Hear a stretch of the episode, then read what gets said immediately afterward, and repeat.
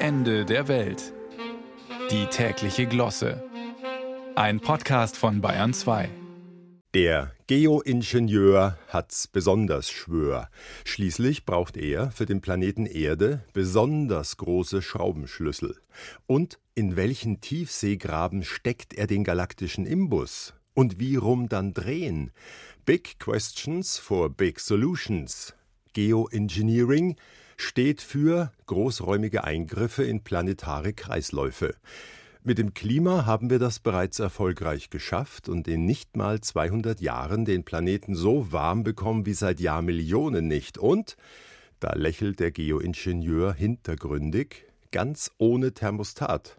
Ja, wir waren so frei mit CO2. Doch nun, nach einer eindrucksvollen Reihe von Hitzerekorden, wird's Zeit für eine coole Lösung. Wie wär's mit ähm, Sonne abdunkeln? Der neue heiße Scheiß.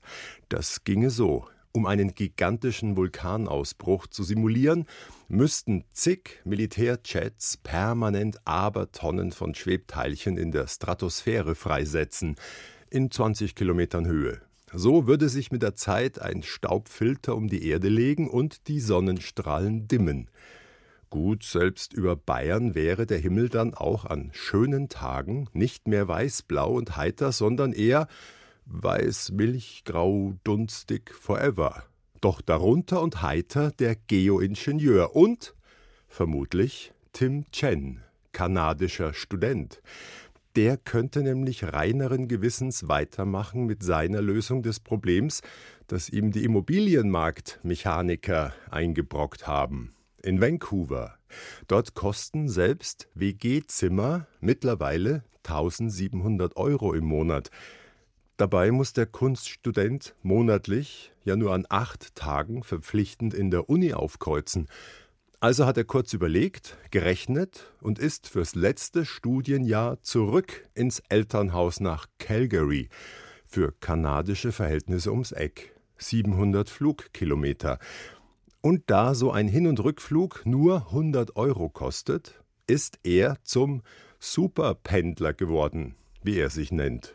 Morgens 90 Flugminuten hin, abends 90 zurück.